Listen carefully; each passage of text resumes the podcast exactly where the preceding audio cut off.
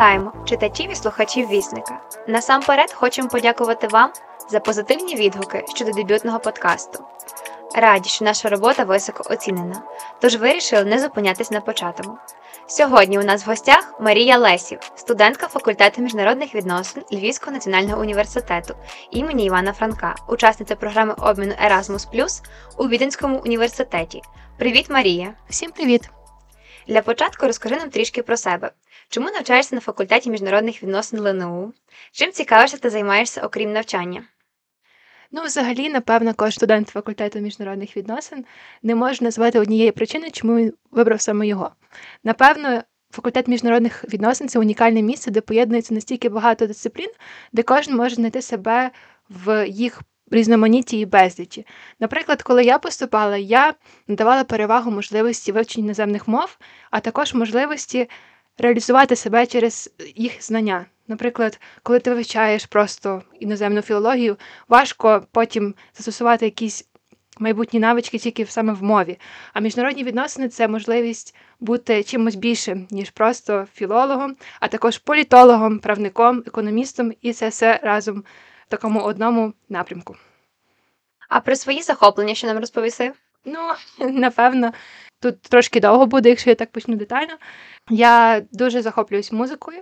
Я граю на скрипці, фортепіано та гітарі, співаю.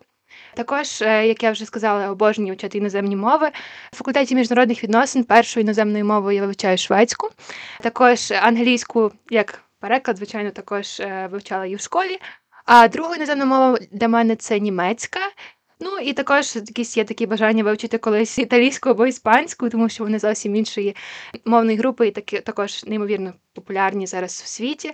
Крім того, в школі я також навчалася у Сполучених Штатах Америки за програмою Flex, коли е, була в 11 класі. Тому якийсь такий досвід до подорожей і бажання не знаю відвідати якомога більше країн світу та також розвинути себе в тому напрямку у мене було завжди. Тому це також якесь одне з моїх захоплень. От якраз хотіла запитати тебе про досвід участі в програмах обміну ще зі шкільних часів. Тож розкажи, будь ласка, чи вплинув якось флекс на твоє бажання спробувати академічний обмін ще й в університеті? Звичайно, як тільки я повернулася з Америки, в мене було бажання. Зробити це ще раз, так як собі сказала. Напевно, навіть є якесь таке бажання робити це на кожному етапі навчання, тому що магістратура і також є і навіть можливість е, таку академічну мобільність проводити при працевлаштуванні в мене також є. Тому так, е, дуже вплинуло на мене, тому що я побачила, наскільки відрізняється процес навчання в іноземній країні, і саме наскільки він може відрізнятися на іншому етапі мого розвитку, саме в університеті. У мене так також була така думка, тому так, я над цим зразу задумалась після цього. Було ще що, що змотивувало тебе взяти участь в Erasmus+. Ну, напевно, досвід інших людей. Тому що завжди, коли я читала відгуки від старших студентів інших факультетів, і також факультету міжнародних відносин, якось е, хотілося також пережити цей досвід типу, і ті емоції, і взагалі те, що переживали вони, напевно. Поговоримо трішки про академічну частину обміну, а саме Erasmus+. Які предмети методики викладання у Віденському університеті тобі запам'яталися і вразили тебе найбільше? Ну, перш за все, варто сказати, що через COVID-19 навчання в Віденському університеті в мене проходило в онлайн форматі, що було напевно таким, ну дещо недоліком, але все ж таки водночас не можна сказати, що це тільки недолік, також і перевагою.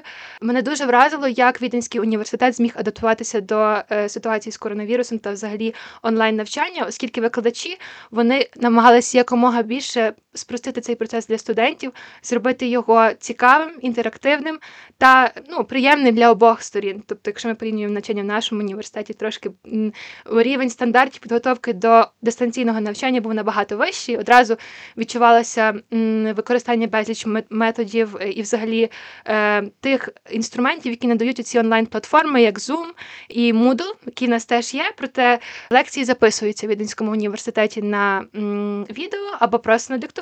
Тобто є повага до твого часу, ти можеш їх послухати в будь-який момент коли в тебе є така можливість. Ну і також використання таких матеріалів. Е, як відео багато було просто у вільному, які неможливо дістати у вільному доступі, також різні різноманітні наукові матеріали, які надавались для того, щоб зробити онлайн навчання простішим. Ну і також підхід викладачів. Дуже помітно наскільки дружніми і такими рівноправними є відносини між викладачами та студентами у Віденському університеті. Е, хочу до цього додати, що в саме в кінці обміну, попри те, що у нас було онлайн навчання, один з викладачів е, він запропонував зустрітися всім разом в парку в неформальній обстановці, де ми просто їли піцу і обговорювали те, що нас турбує взагалі не не відносно до предмету, який ми бачимо своє майбутнє. Тобто, викладач він.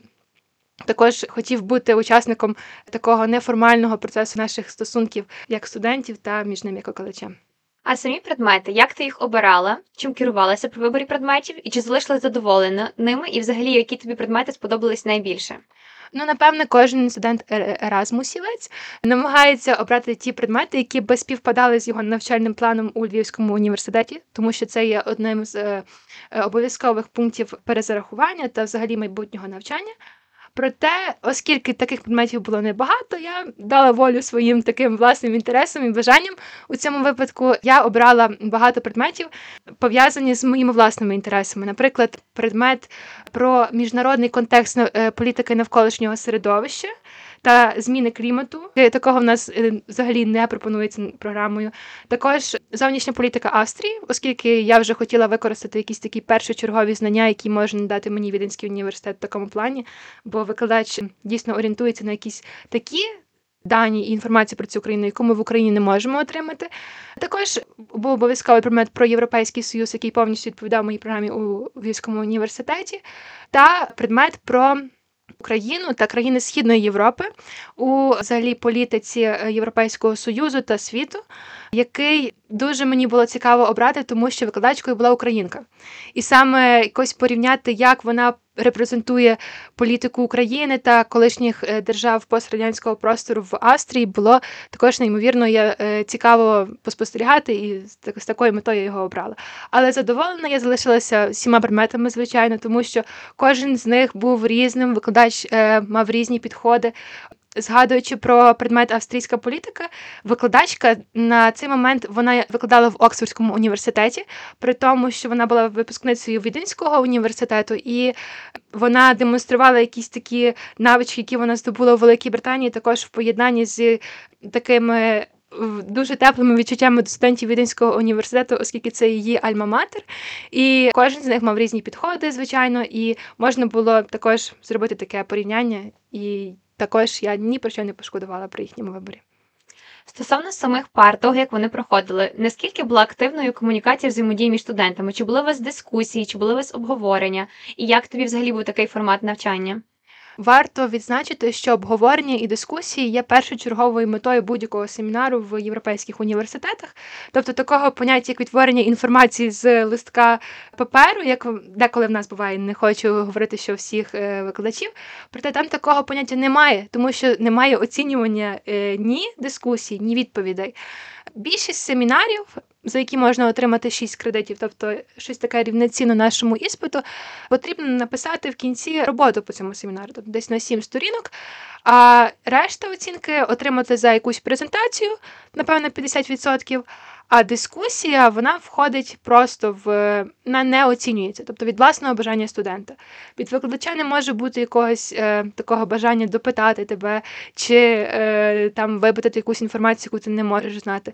Дискусія є дуже добровільною, і більшість студентів дуже люблять саме на факультеті політичних наук. Напевно, більше така є схильність до дебатів, і взагалі такі м, розглядаються питання, які є неоднозначними, особливо якщо ми говоримо про якісь теорії міжнародних відносин чи теорії інтеграції Європейського Союзу, де дискусія є ключовим етапом взагалі засвоєння матеріалу.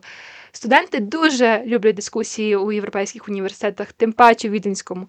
Е, Дуже було помітно, наскільки вони підготовлені переключитися з будь-якого з будь-якої теми на іншу, і, і взагалі наскільки вони цікавляться тими предметами, які вони вивчають. Вони також, напевно, є трошки більш зрілими відношенні дослідження політичних наук, ніж ми, оскільки більшість є старшими за 24-25 років, навіть до 30 доходить. Можу сказати, що дискусії були дуже цікавими, і саме під час якого виду активності на заняттях я вивчила найбільше. Щодо активностей поза навчанням, чи знаходила час на прогулянки, подорожі, чи була взагалі в тебе така можливість, враховуючи карантинні обмеження? Ну, розмовляючи про Еразмус, мені здається, що найважливіше в такому обміні є знайти баланс. Баланс між навчанням і взагалі вільним часом. Тому що ключова взагалі ціль, ти їдеш в якусь іншу країну не тільки для того, щоб замкнутися в власній кімнаті, там гуртожитку чи квартири, і суто вчитися і сліджувати навчальний процес. Напевно, дуже важливою частиною. Не хочу називати її такою, може, переважаючи навіть, хоча це дуже індивідуально, є, власне, відчути країну, якісь її особливості і здобути для себе якийсь такий неформальний досвід. Перше все хочу сказати, що мій розклад був доволі вільним, тому що семінари вони, хоч є і кожного тижня, проте лекцій нема до них. Тобто, в мене було одне-два заняття в день, деколи навіть вихідний, коли я могла підготувати собі завдання, або ж піти на прогулянку і, звичайно, розвідати, що там такого цікавого у відні є, щоб я могла потім для себе це. Запам'ятати чи використати. Ну, якщо згадувати про перший місяць перебування в Австрії, то я, напевно, проходила кожного дня по 20 тисяч кроків. Для мене це було якесь таке бажання просто знати кожну вуличку, тому що ну, не повернешся ти. Це ти розумієш, що є оцей момент такого тайм-ліміту, часового обмеження, коли ти мусиш це зробити, тому що ти дійсно вже не будеш мати потім такої можливості. Я взагалі любила так зробити, називала це рубрика Рандомний трамвай. Значить, їде якийсь трамвай, і я в нього сідаю і їду туди, куди він поїде. Тому що, звичайно, куди карти міста я на той момент так добре не знала. І ну, вона мене приводила в якісь такі цікаві місця, які би я просто туди не зайшла або не знайшла би на сайті там топ-10 місць, які потрібно відвідати у Відні. Це був якийсь дворик, де було неймовірно затишно, і мені просто ну, неймовірно подобалось насолоджуватись моментом такого. Такої несподіванки. А щодо карантинних обмежень, то я би сказала, що багато було навіть позитивних е, аспектів карантинних обмежень, оскільки місто було пустим, порожнім, не було дуже багато туристів, які там охопили вже всі центральні вулиці, і просто не можна було нічого побачити. Можна було відчути, як дійсно живуть австрійці, як живуть е, місцеві люди. Наскільки мене вразило, що це столиця Австрії, проте деколи місто було спокійніше, ніж Львів. Тобто вулиці були такими дуже порожніми, рівноваженими, і можна було поспостерігати, як старенькі австрійські бабусі сідають на лавочку. І просто приймають сонячні ванни. Я від них дуже багато навчилась про те, як потрібно цінувати свій час і взагалі, от зараз такі жити в моменті, насолоджуватись тим, що в тебе є, трошки зробити крок назад. Все все добре, в мене є час, і взагалі така розмірність, напевно, найбільше, що можна від них прийняти. Також була можливість відвідувати музей. Я собі купила таку картку, яка охоплює приблизно 15 головних музеїв Відня і коштує на 50% дешевше, ніж був би індивідуальний вхід в кожен з цих музеїв. І я пішла в кожен з них, тому що, ну. Я відчувала вже потім таку відповідальність, тому що я вже купила цей квиток, тому я рекомендую такий е, такий крок. І відень, неймовірно, прекрасне місце для дослідження мистецтва і взагалі архітектури. Тому е, дуже, дуже багато мені. Принесло задоволення і взагалі натхнення, перебування в цих головних галереях як Альбертіна, і Бельведер, і навіть я відвідувала такі модерні, більш сучасні музеї. Ну, е, можу сказати, що це було того варто і також я там побачила, як просто люди насолоджуються мистецтвом. Тобто вони не поспішають. Цей квиток, до речі, передбачає вхід е, багаторазовий. Тобто це не тільки один раз. Ти можеш піти відвідати одну залу, а потім повернутися наступного тижня і продовжити. Тобто не треба кудись поспішати, як я вже казала, і робити все е, так дуже швидко. А щодо подорожей по Австрії, то м, мені довелося м, була можливість поїхати в Зальцбург та побачити австрійські Альпи. Вже трошки, коли карантинні обмеження були зменшеними, так можна сказати, е, можна вже було подорожувати вільно. Проте е, все ж таки Австрія для мене була показовою країною щодо боротьби з коронавірусом, оскільки щоб відвідати будь-який культурний такий захід або навіть поїхати в інше місто, потрібно було робити тест що 48 годин. Там навіть на місці у Зальцбурзі, в саме такому головному центрі, де можна зупинитися, щоб поїхати в такі невеличкі містечка австрійських Альп, також довелося робити тест. Тобто постійно варто було себе моніторити, тому що якщо ти хочеш е, зайти в ресторан чи в будь-який інший заклад, потрібно було мати тест. Або ну, вакцина тоді вже трошки було проблематично, оскільки вона була закрита для такої вікової групи, як, наприклад, студенти. Твоя розповідь дуже надихає. Кажуть, що Erasmus Plus – це в першу чергу люди, які роблять твій досвід академічної мобільності незабутнім. А чи вдалося тобі сформувати своє коло людей, з якими ви круто проводили час і спілкуєтесь досі? Ну, розмовляючи про коло людей, я не можу не згадати своїх таких особливих найближчих друзів, серед яких було дуже багато різноманітних, таких навіть дуже цікавих особистостей.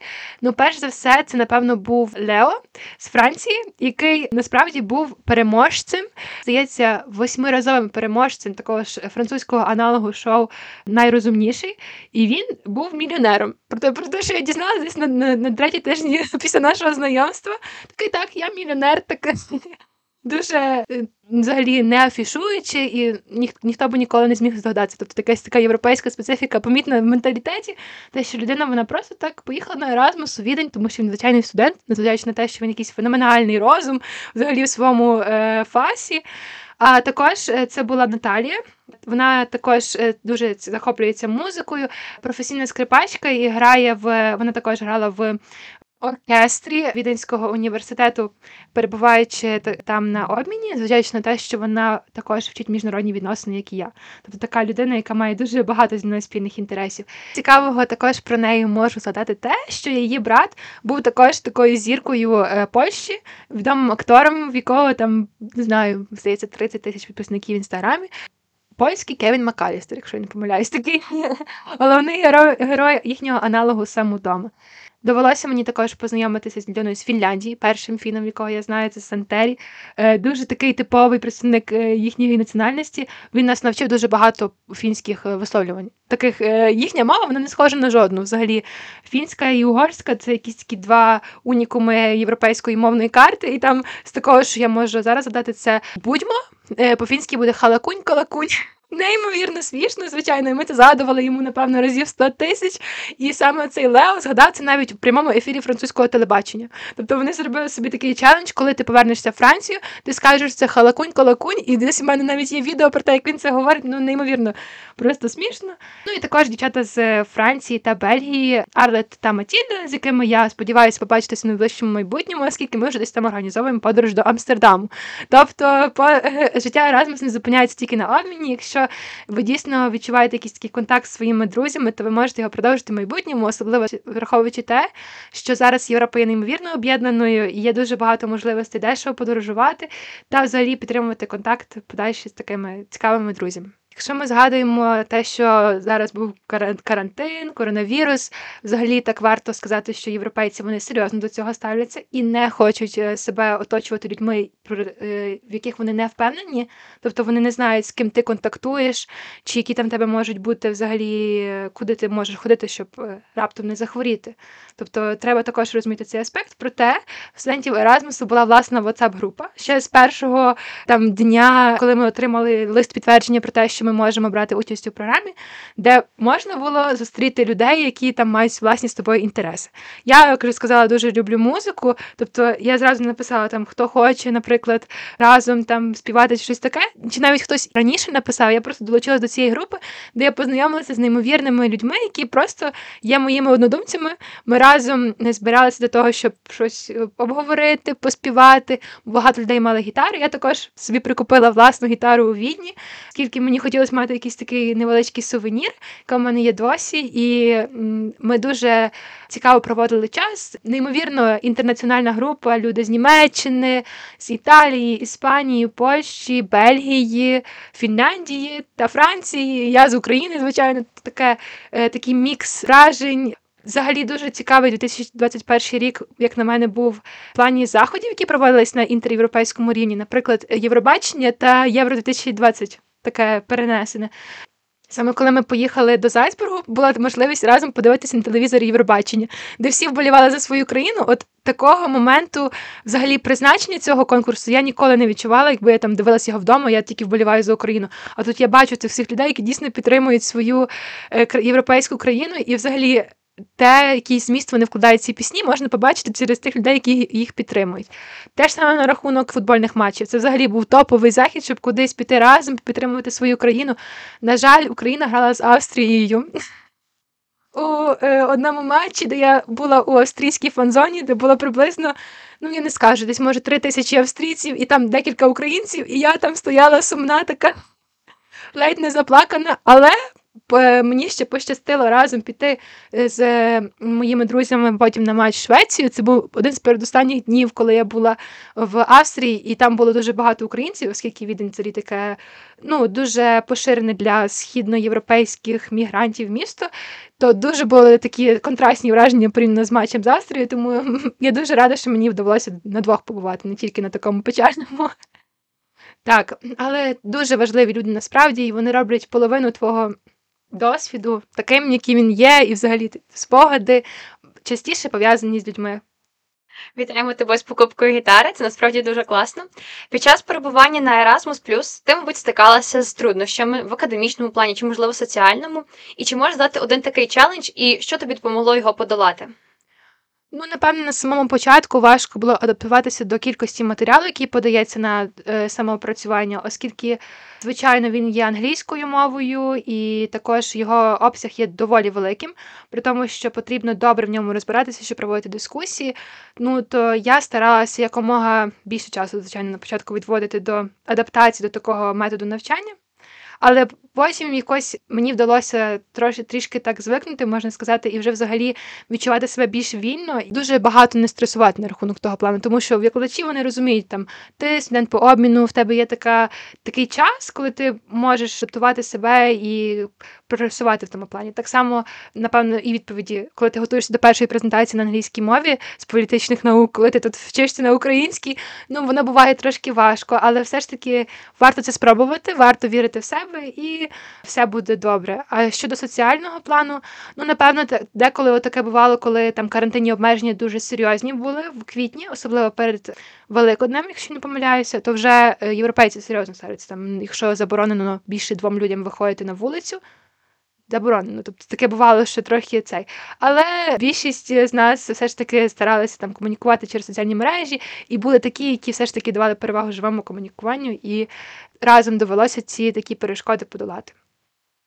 Який етап Erasmus був найважчим для тебе? Before – подача заявки, збір документів, during – сам Erasmus, поєднання навчання з активним життям Еразмусівця, чи after – повернення додому, адаптація до українських реалій освіти і сесія в ЛНУ, яку теж вдалося закривати.